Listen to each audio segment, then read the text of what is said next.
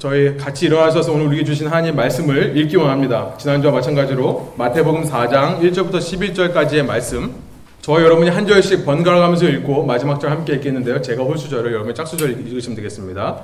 마태복음 4장 1절을 제가 읽겠습니다.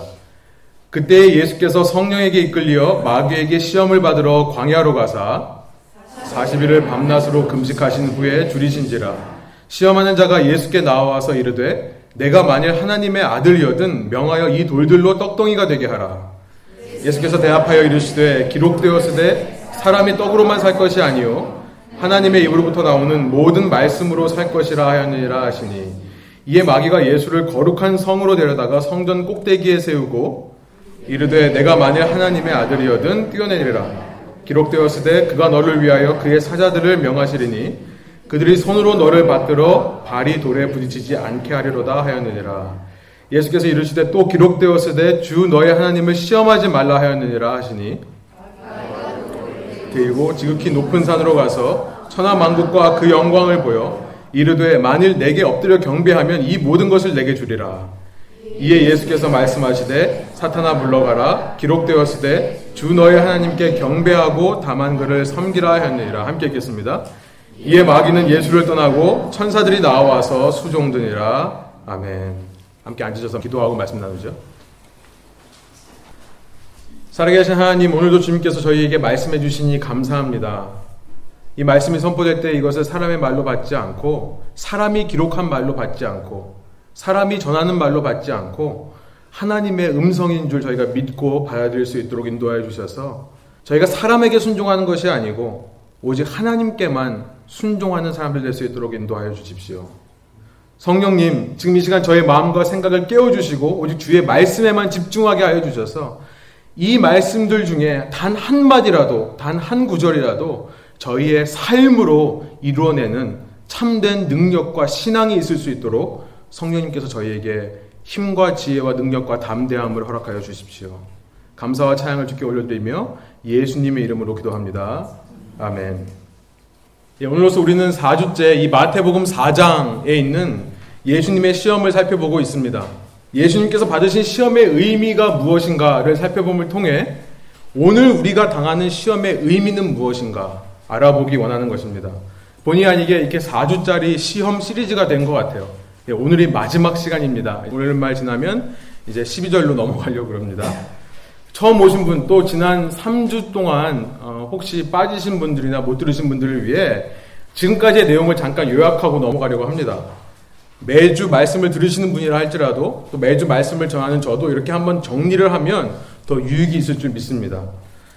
모든 시험은 하나님께서 허락하시는 것이라고 했습니다. 모든 시험은 하나님께서 허락하시는 거예요.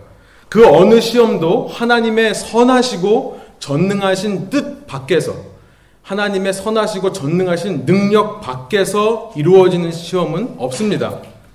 다만 시험의 직접적인 배후는 하나님이 아니라 본문에서 마귀 사탄이라고 표현된 영적 세력이 직접 시험을 행한다라고 했습니다.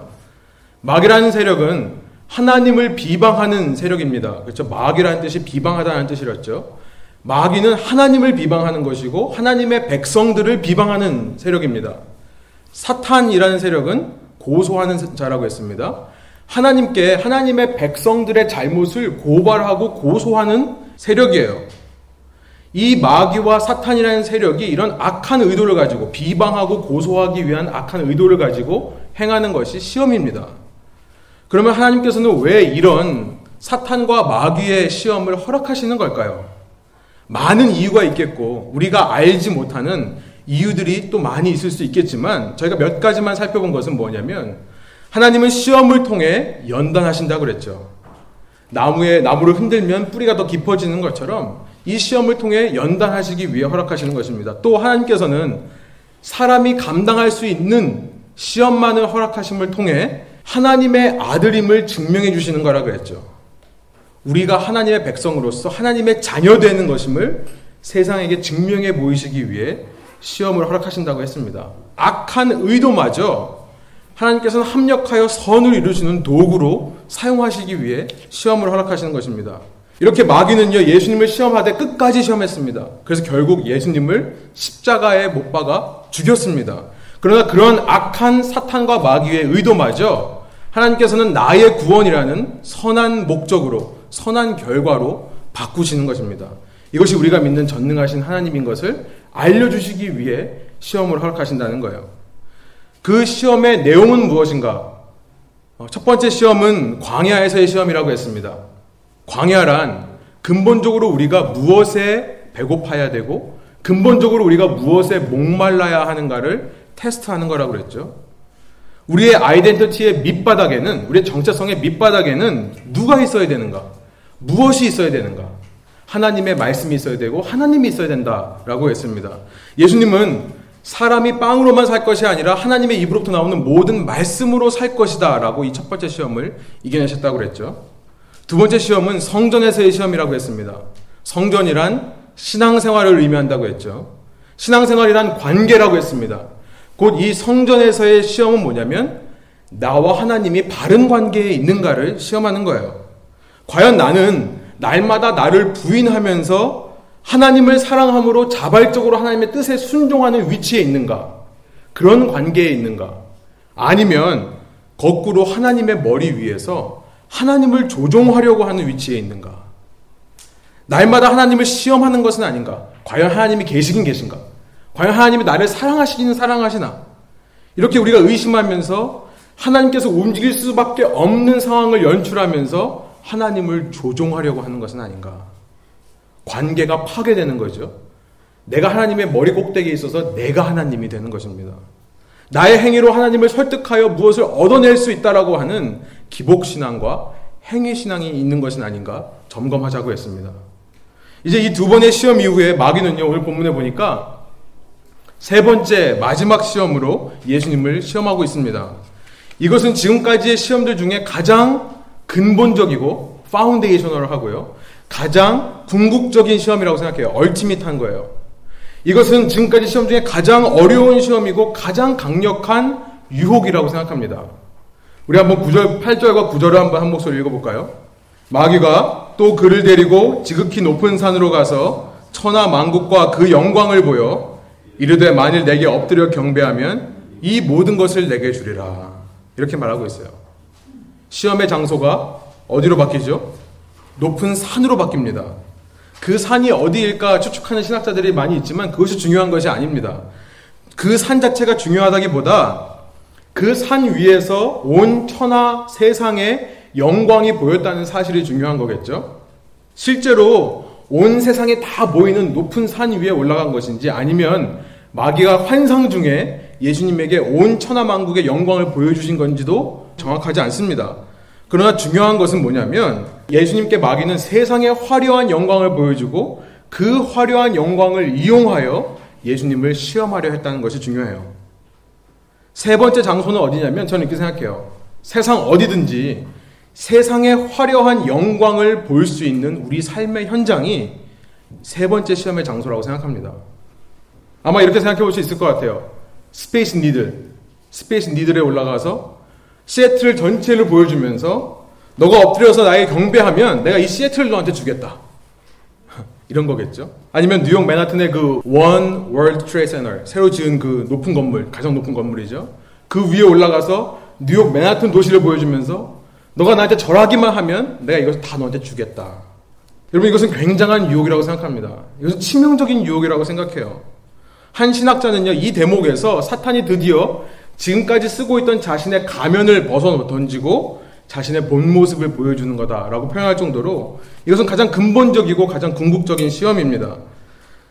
사탄은요, 이렇게 세상의 화려함을 보여주면서 지금까지 두 번의 시험에서 반복해서 말했던 한 가지의 phrase, 한 가지의 구를 생략하고 있어요. 뭐였죠? 한 조건이 뭐였죠? 너가 하나님의 아들이거든. 일부러 빼는 것입니다. 이 세상의 화려함을 보여주면서 예수님으로 하여금 잠깐 자기의 신분을 잊게 하는 거죠. 하나님의 아들이신 예수님의 신분을 잊게 하는 거예요. 잠깐 하나님을 잊게 만드는 겁니다.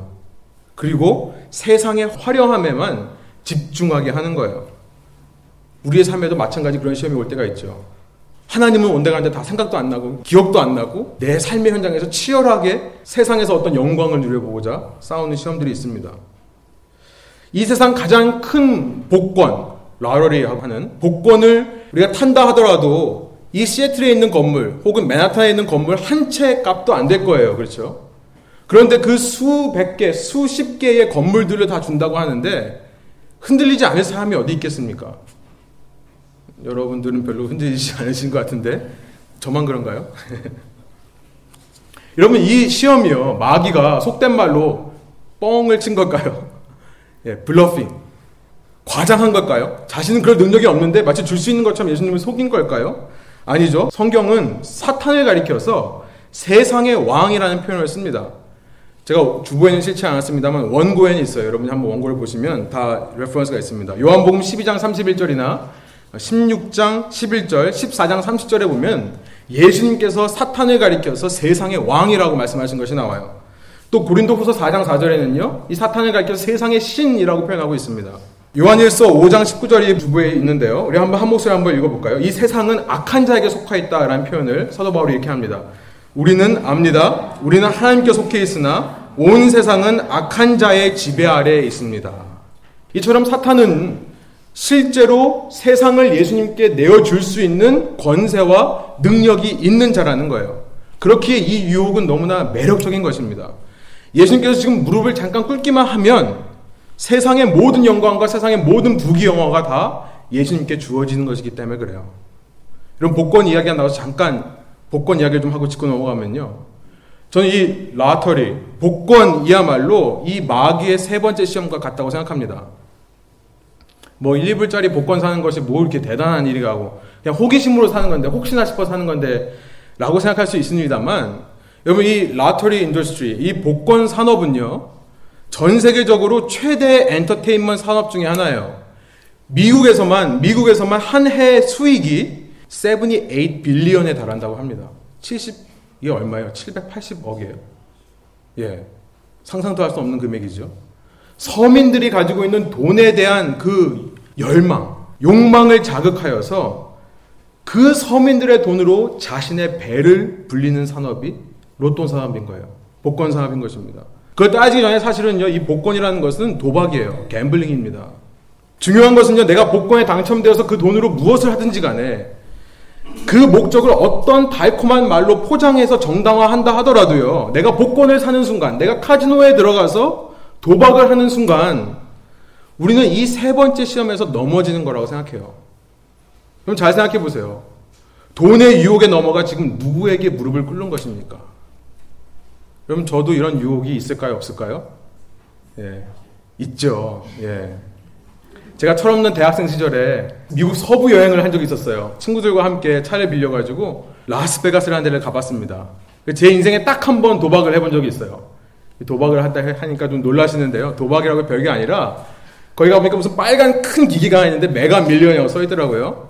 한 번 이거 당기는데 14불인가 그랬어요. 14불인가? 42불인가? 모르겠는데 하여튼 큰 돈이었어요. 그래서 한번 해보고 당겼는데 0.01초 만에 없어지더라고요. 정말 0.01초 만에 14불이 사라집니다. 여러분 제가 그 기계에 돈을 넣으면서 무슨 생각했는지 아십니까? 이 돈이 되면 이걸로 부모님께 효도해야겠다. 당시 저희 부모님이 사업하시면서 좀 어려우셔서 아, 내가 이 돈으로 정말 사업을 좀 도와드려야겠다. 또 제가 그때 학교를 다니면서 학비가 없어가지고 제가 일하면서 학교를 고학했거든요. 그래서 아, 학비를 좀 이걸로 마련했으면 좋겠다. 제가 심지어 그 돈을 넣으면서 하나님한테 기도했습니다. 주의 뜻이거든 응답하여 주십시오. 여러분 하나님께서 기가 막히게 0.01초 만에 응답하시더라고요. 썰렁한가요? 예. 그래서 웃으실 줄 알았는데. 예. 여러분 작은 돈 혹시 뭐 좀 쓰는 게 뭐 그게 큰 거냐? 이 마음에 뭐 큰 죄가 되는 거냐? 여러분 여러분의 돈 여러분이 얼마든지 원하는데 쓸 수 있습니다. 돈 자체가 나쁜 것이 아니에요. 그것이 죄가 아니라요. 여러분이 복권에 당첨되는 허황된 꿈을 꾸는 순간 여러분은 여러분의 아버지 대신 하나님을 의지하는 것이 아니라 돈에게 그 돈 배후에 있는 사탄의 세력에게 무릎을 꿇고 엎드려 경배하는 것이 된다는 거예요. 여러분 제가 이 사실을 안 후로 저는 제 인생에 한 번도 복권을 사지 않았습니다. 지금까지 앞으로도 그럴 거예요. 카지노 하는 데는 뭐 아무리 부페가 싸고 맛있다 그래도 들어가지 않았습니다. 저는 복권이야말로 이 시대에 영적인 간음 중에 영적인 간음이라고 생각해요. 겨우 1, 2불 갖고 뭘 그러냐. 여러분 겨우 1, 2불에 하나님을 배반하시겠습니까? 하나님을 배반해 다른 신을 섬기겠어요? 겨우 몇백 밀리언에요? 정당하게 일해서 돈 벌고 그 돈을 나를 위해서가 아니라 하나님을 위해 쓰는 것. 여러분 이것이 바른 성경적인 재물관입니다. 하나님께서 기뻐하시는 거예요. 하나님이 이걸 기뻐하세요. 정당한 방법으로 돈 벌고 그 돈을 나만 위해 쓰는 것이 아니라 하나님을 위해 쓰는 것. 여러분 이 땅에는 수많은 사람들이 복권에 열광하고 돈의 논리에 휘둘리며 사는 이유가 뭘까요? 이 세상에 수많은 사람들이 세븐이 8 빌리언이나 투자하면서 복권을 사려고 하는 이유가 뭘까요? 왜 수많은 사람들이 내가 졸업하고 나서 받는 연봉에 목숨을 맬까요? 얼마만큼 돈 벌어서 얼마를 가지고 결혼할 거냐? 한국에서는 요즘 뭐 집이 없으면 결혼도 못 한다면서요? 왜 이런 돈에게 열광을 할까요? 이건요, 단지 돈이 좋아서가 아니에요. 저는 그렇게 생각합니다. 돈이 좋아서 그러는 게 아니라요. 그 돈이 있으면 내 인생의 고민과 고통의 문제가 해결될 거라고 착각하기 때문에 그러는 거예요. 여러분, 대박 나세요라는 말 많이 하죠. 대박 나는 인생이 무엇입니까? 왜 자꾸 이런 말들을 합니까? 내 인생의 모든 고통의 문제가 돈으로 해결될 수 있을 거라는 착각을 하기 때문에 그런 거예요. 이 시대에게 주어진 시험이 바로 이겁니다. 우리가 살아가는 시대에 주어진 시험이 바로 이거예요. 여러분, 이런 간단한 진리, 왜 복권 얘기를 하나 하실 텐데요. 여러분, 이 간단한 진리로부터 우리는 이 세 번째 마귀의 시험의 근본적인 힘이 무엇인가를 우리는 발견할 수 있어요. 이 세 번째 마귀의 힘이, 아, 시험이 강한 힘을 발휘하는 이유, 이 시험이 궁극적인 시험이 되는 이유에 대해서 우리가 발견하게 되는 것입니다. 여러분, 이 세 번째 시험이 치명적인 유혹이 되는 이유는요, 고통을 제거해 주겠다는 유혹이 되기 때문에 그래요. 고통을 제거해 주는 유혹. 여러분 지금 마귀가 예수님을 어느 높은 산 꼭대기 갖다 세워놓고 시험하는 것은요. 단순히 예수님에게 부귀영화를 주겠다라고 하는 로또의 유혹이 아닌 것입니다. 많은 분들이 이 시험을 단순한 부의 유혹, 세상의 영광의 유혹 정도로만 해석하시는데요. 이것은 그 정도가 아니라 예수님께 고통을 제거해 주겠다라고 하는 마귀의 시험인 거예요. 여러분, 예수님께서 이 땅에 오신 이유가 무엇입니까? 요한복음 3장 16절이 뭐라 그러죠? 하나님이 세상을 이처럼 사랑하사. 하나님께서 이 세상을 너무나 사랑하셨어요. 그렇게 그의 하나밖에 없는 아들을 보내셔서 그를 믿는 자마다 멸망하지 않고 영원히 죽지 않고 영원한 생명을 얻게 하신 것. 여러분 이것이 바로 복음입니다. 이 복음이 믿는 자에게는 은혜 중에 은혜지만 이 복음은 예수님에게는 뭘까요? 헌신 중에 헌신이고 희생 중에 희생이고 고통 중에 고통인 거죠. 왜요? 예수님께서는 한 사람에게 생명을 주시기 위해 자신의 생명을 버리셔야 하기 때문에 그래요. 자신의 몸에 있는 모든 물과 피를 다 쏟으시면서 죽어야지만 그렇게 하나님께 버림받으면서 죽어야지만 세상을 얻을 수 있기 때문에 그렇습니다. 요한복음 6장 53절부터 57절에 이런 말씀이 있어요. 제가 한번 읽어드릴게요. 예수께서 그들에게 말씀하셨습니다. 내가 진실로 진실로 너에게 말한다. 너희가 인자의 살을 먹지 않고 인자의 피를 마시지 않으면 너희 안에 생명이 없다. 누구든지 내 살을 먹고 내 피를 마시는 사람은 영생이 있고 내가 마지막 날에 살릴 것이다. 내 살이야말로 참된 양식이요. 내 피야말로 참된 음료다. 누구든지 내 살을 먹고 내 피를 마시는 사람은 내 안에 있고 나도 그 안에 있다. 살아계신 아버지께서 나를 보내셨고 내가 아버지 때문에 사는 것처럼 나를 먹는 사람은 나 때문에 살 것이다. 여러분 이 말씀이 이해가 되십니까? 이 말씀을 들은 당시의 예수님의 제자들은요 모두 이 말씀을 이해하지를 못했어요. 예수님은 지금 보리떡 다섯 개와 물고기 두 마리로 수천 명, 수만 명을 먹이신 직후에 이 말씀을 하시는 것입니다. 수많은 무리가 몰려들었어요. 그들의 기대는 뭐였을까요? 오직 한 가지예요. 내가 이 사람을 붙들면 대박 난다는 거예요. 대박. 먹고 살 것이 없는 갈릴리 빈민 구역에 지금 예수님께서 단 보리떡 다섯 개로 수만 명을 먹이시는 역사를, 기적을 베푸신 것입니다. 내가 이 사람만 따라가면 결코 굶어 죽지는 않겠구나. 수많은 무리들이 모여든 거예요.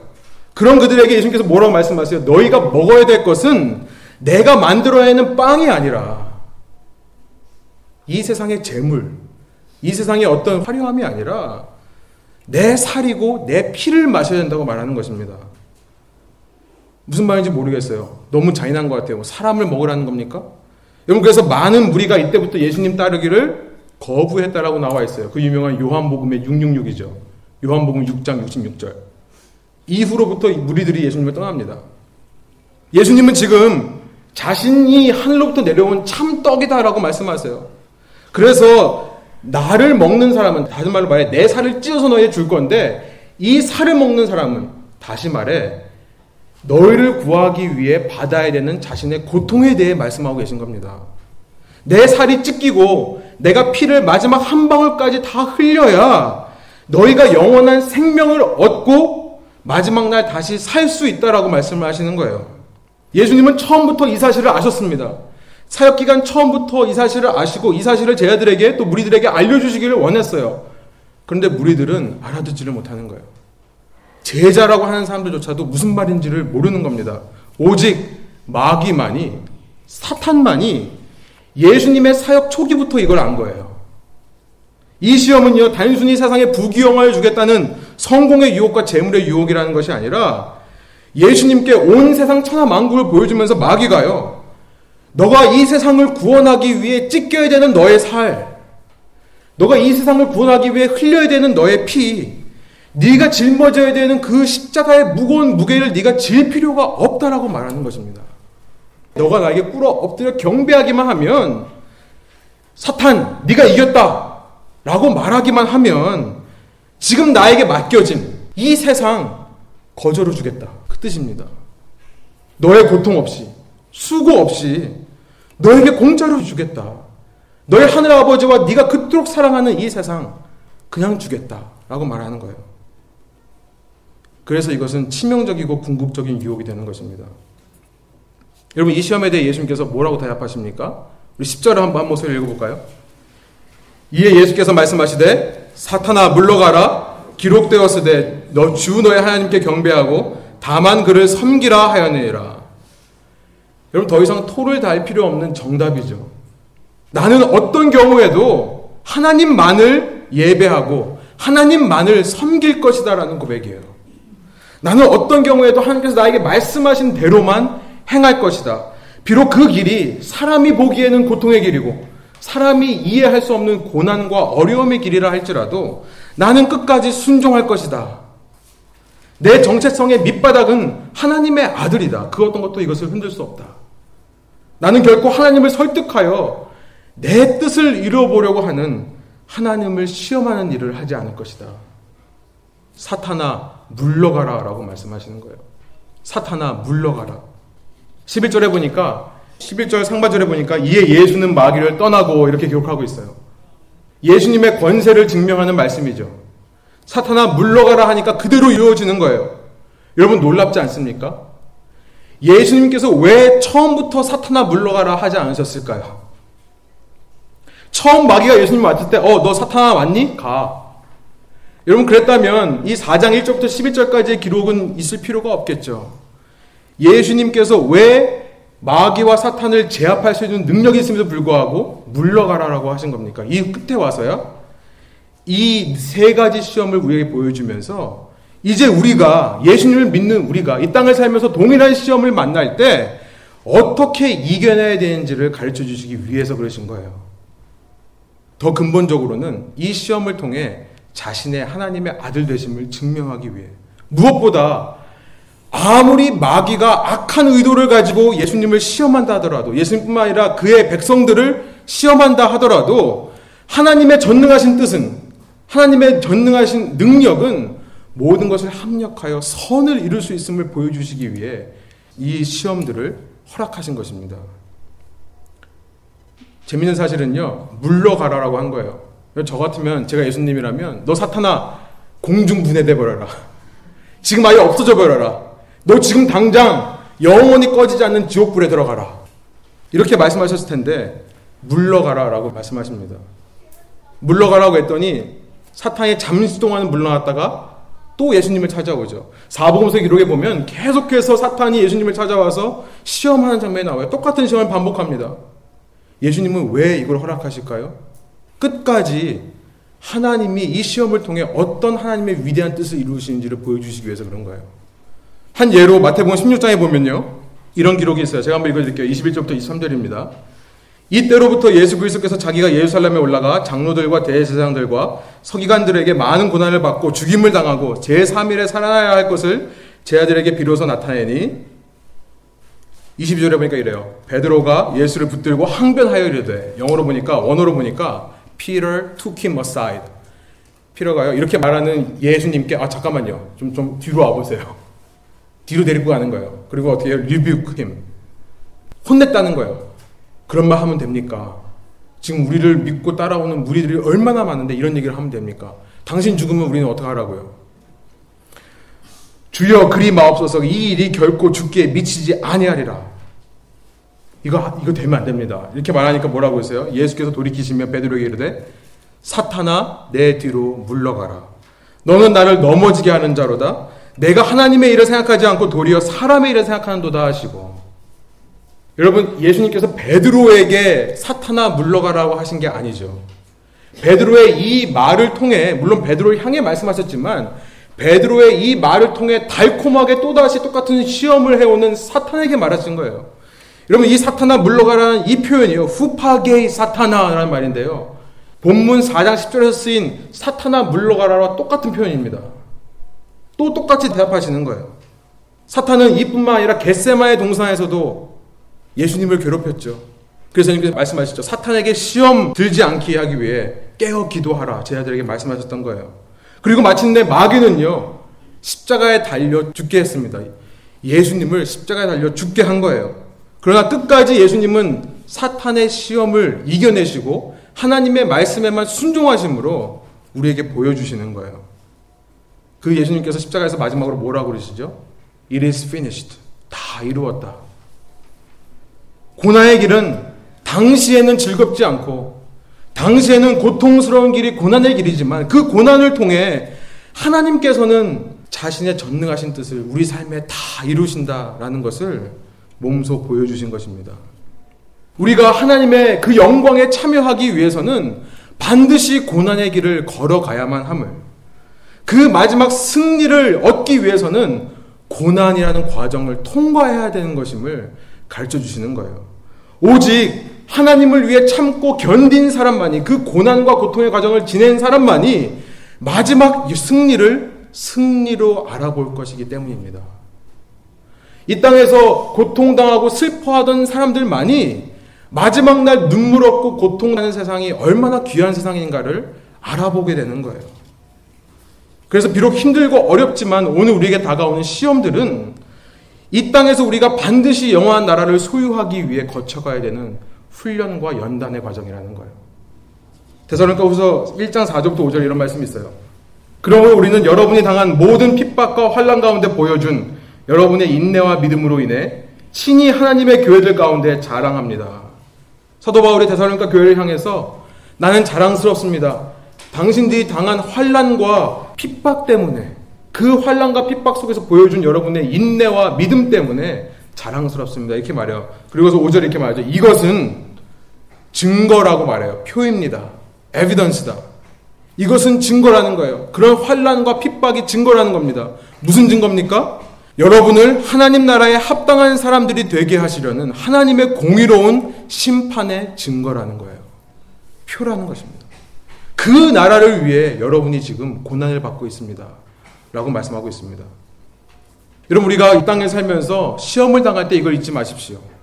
우리가 지금 당하는 시험을 통해 우리는 영원한 하나님 나라에 들어갈 준비를 하게 되는 것인 줄 믿습니다. 여러분, 그러나 우리가 참된 위로와 소망을 얻는 것은요, 우리가 이렇게 먼 미래에 이루어질 하나님의 나라를 바라보는 것 때문만이 아니라 이 현재와 현재 이 고통스러운 상황 가운데서도 우리와 함께 하셔서 우리를 사망의 음침한 골짜기 사이로 인도해 가시는 하나님이 우리와 함께 하시기 때문에 우리는 위로와 소망을 잃지 않는 것입니다. 다른 말로 말하면 하나님께서는요, 우리를 향해 두 팔 벌려서 우리의 finish line, 종착역에서 우리를 기다리고 계신 거예요. 그러나 여러분, 우리가 믿는 하나님은 그렇게 마지막 종착역에서 우리를 기다리시면서 너희가 힘으로 알아서 와봐라. 여기까지 열심을 내서 와봐라 라고 말씀하시는 하나님이 아니세요. 우리가 믿는 하나님은 그렇게 기다리시는 하나님 뿐만 아니라 동시에 우리의 그 종착역을 향한 모든 삶의 과정 가운데 친히 개입하셔서 우리를 인도해 주시고 이끌어 주시는 하나님이십니다. 여러분 그래서 삼위일체 하나님을 믿는 기독교의 능력이 있는 거예요. 이 세상 어떤 종교도 이런 하나님을 믿지 않습니다. 하나님은 한 분이에요. 그저 한 명입니다. 아니면 모든 것이 신이거나. 여러분 성부 하나님께서는 finish line에서 우리를 두 팔 벌려 기다리고 계십니다. 성부 하나님은요. 성자 하나님은 어떻게 하세요? 성자 하나님은 우리 자리에 오셔서 친히 우리가 가야 할 길을 먼저 걸어가시면서 우리에게 따라갈 길을 보여주신 분이에요. 성령 하나님은요. 그 예수님의 뒤를 따라 우리가 걸어갈 수 있도록 힘과 지혜와 용기와 담대함을 우리에게 주시는 조력자, 헬퍼 되시는 하나님이십니다. 여러분 이 성부, 성자, 성령 삼일체 하나님께서 우리와 함께 하시기 때문에 우리는 이 고난의 과정을 지나며 소망과 용기를 잃지 않을 수 있는 것입니다. 이런 뿐만 아니라 하나님께서는 이 삼위 하나님께서는 하나님의 사자들을 감동해 우리에게 보내주신다라고 오늘 본문 11절에 기록하고 있습니다. 때를 따라 우리를 돕게 하시는 거예요. 우리 11절 후반절 한번 함께 읽어볼까요?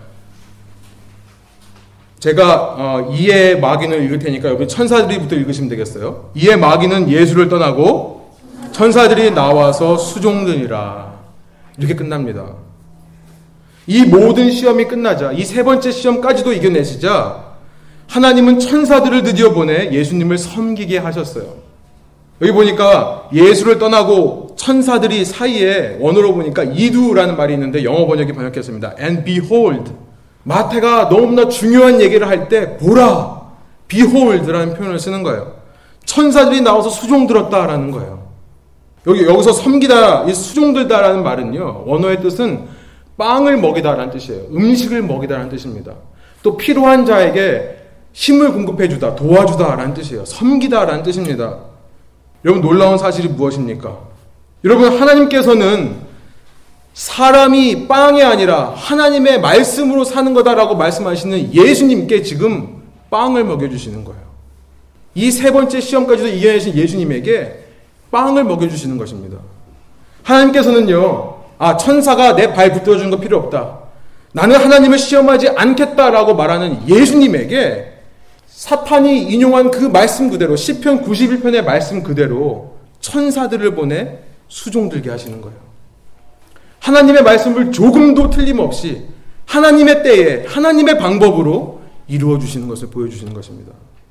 여러분 이제 이 세 번째 시험이 왜 궁극적인 시험이 되는지를 아시겠죠? 여러분 우리는 이 땅을 살며 우리가 고난을 당할 때 우리는 이 잠깐의 고난 이후에 우리에게 주어질 영원한 영광을 바라보아야 됩니다.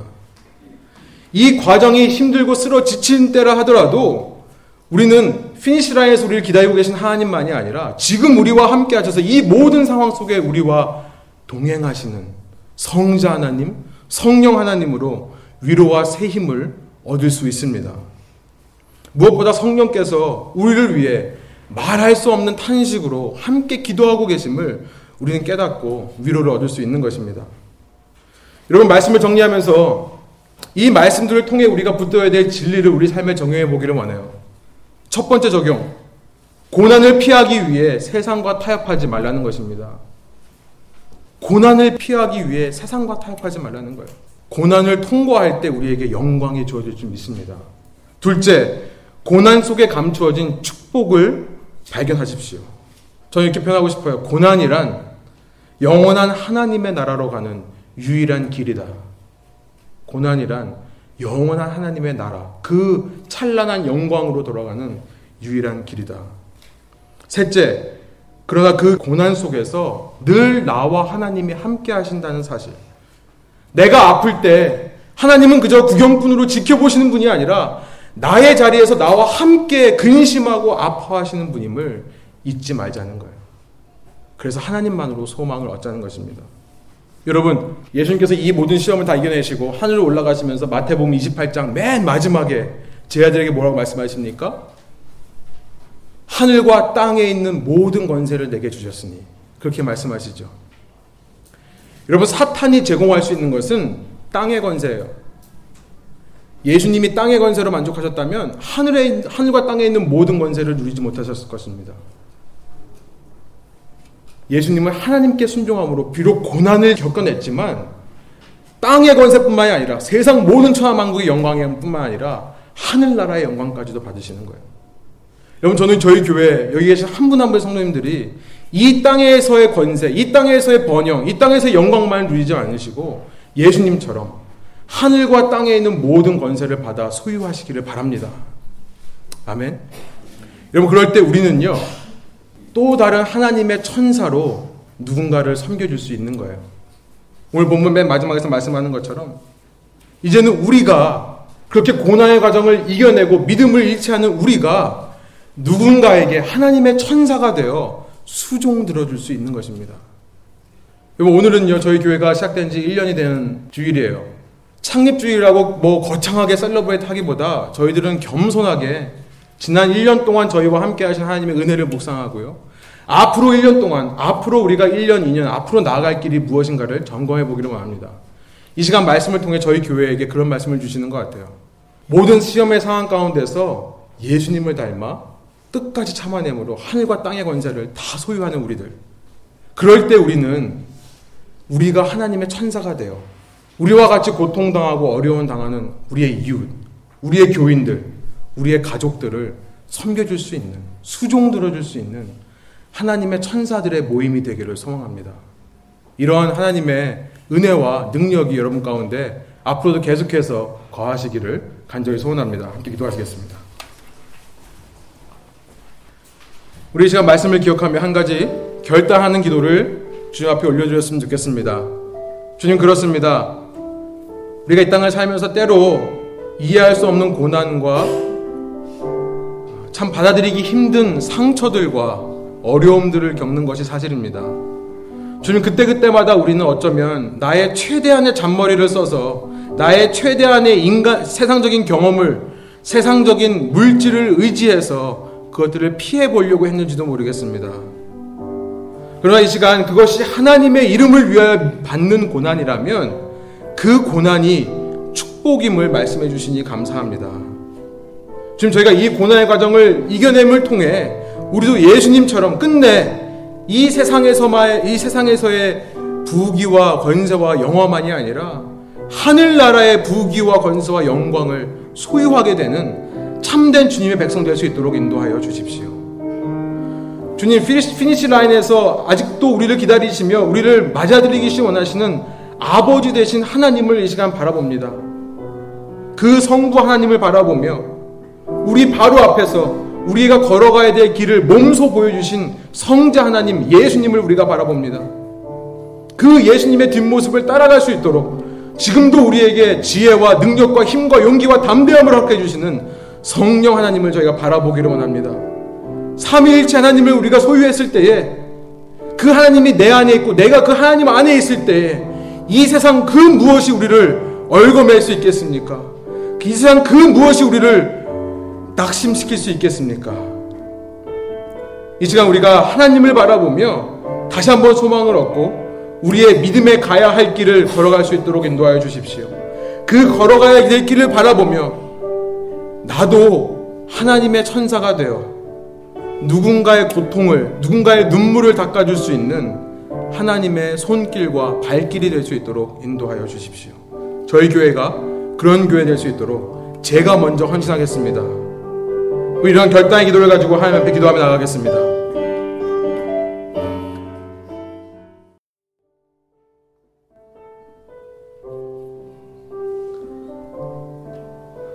전능하시고 우리와 함께 하시는 놀라우신 하나님 이 시간 주님을 저희가 찬양합니다. 우리가 힘들고 낙심되고 어려울 때마다 저희의 뜻대로 인생이 풀리지 않고 때로 이해할 수 없는 일들이 저에게 찾아올 때마다 주님 저희가 이 상황에서 눈을 들어 finish line에서 우리를 두 팔 벌려 안고 정말 우리를 감싸 주시기를 원하시는 하나님을 발견할 수 있도록 인도하여 주십시오. 동시에 나의 바로 앞길에서 나보다 앞장서서 내가 가야 할 길을 보여주시는 말씀이신 예수님, 하나님의 아들이신 예수님, 인간이신 예수님을 발견할 수 있도록 인도하여 주십시오. 그 예수님을 따라가기 위해 필요한 모든 힘과 지혜와 능력과 용기와 담대함을 이 시간에도 구하는 자들에게 마음껏 부어주시는 성령 하나님을 바라보게 해 주십시오. 내가 힘들고 지쳐 쓰러질 때라도 내 옆에서 나를 위해 중보하고 계시는 근심하며 그 고난의 상황 가운데 나와 함께 하시는 성령 하나님을 바라보게 하여 주십시오. 오직 여호와를 악망하는 자는 새 힘을 얻을 것이라 말씀하셨습니다. 그가 자주 넘어지나 아예 쓰러지지 않음은 여호와께서 그의 팔을 붙으심이라 말씀하셨습니다. 제가 이 땅을 살아가며 하나님께 집중할 때에 이 모든 시험들을 주님의 능력으로 이겨내는 참된 주님의 자녀 될 수 있도록 인도하여 주십시오. 타협하지 않겠습니다. 적당히 타협하지 않겠습니다. 주님을 배반하지 않겠습니다. 주님만을 따라가겠습니다. 지금 저희가 이런 삶을 살아낼 때 비록 저희가 가진 것이 없고 저희가 가진 있는 능력이 없고 저희가 비록 약하고 악하지만 누군가를 위한 하나님의 천사로 살 수 있도록 인도하여 주십시오. 이 교회가 이 썩어져가는 이 어두워가는 세상 가운데 하나님의 천사의 역할을 감당하는 귀한 교회 될 수 있도록 인도하여 주십시오. 우리끼리 모여서 잘 먹고 잘 살자고 모이는 교회가 아니라 세상을 향해 복음을 들고 나가고 세상을 향해 물질을 흘려보내고 사랑을 소통하는 주님의 아름다운 교회 될 수 있도록 인도하여 주십시오. 감사와 찬양을 주께 올려드리며 우리를 구원하신 예수 그리스도의 이름으로 아니 그 이름의 영광을 위하여 기도드립니다. 아멘. 우리 함께 주기도문으로 예배를 마치겠습니다. 하늘에 계신 우리 아버지여 이름이 거룩히 여김을 받으시오며 나라가 임하옵시며 뜻이 하늘에서 이루어진 것 같이 땅에서도 이루어지이다.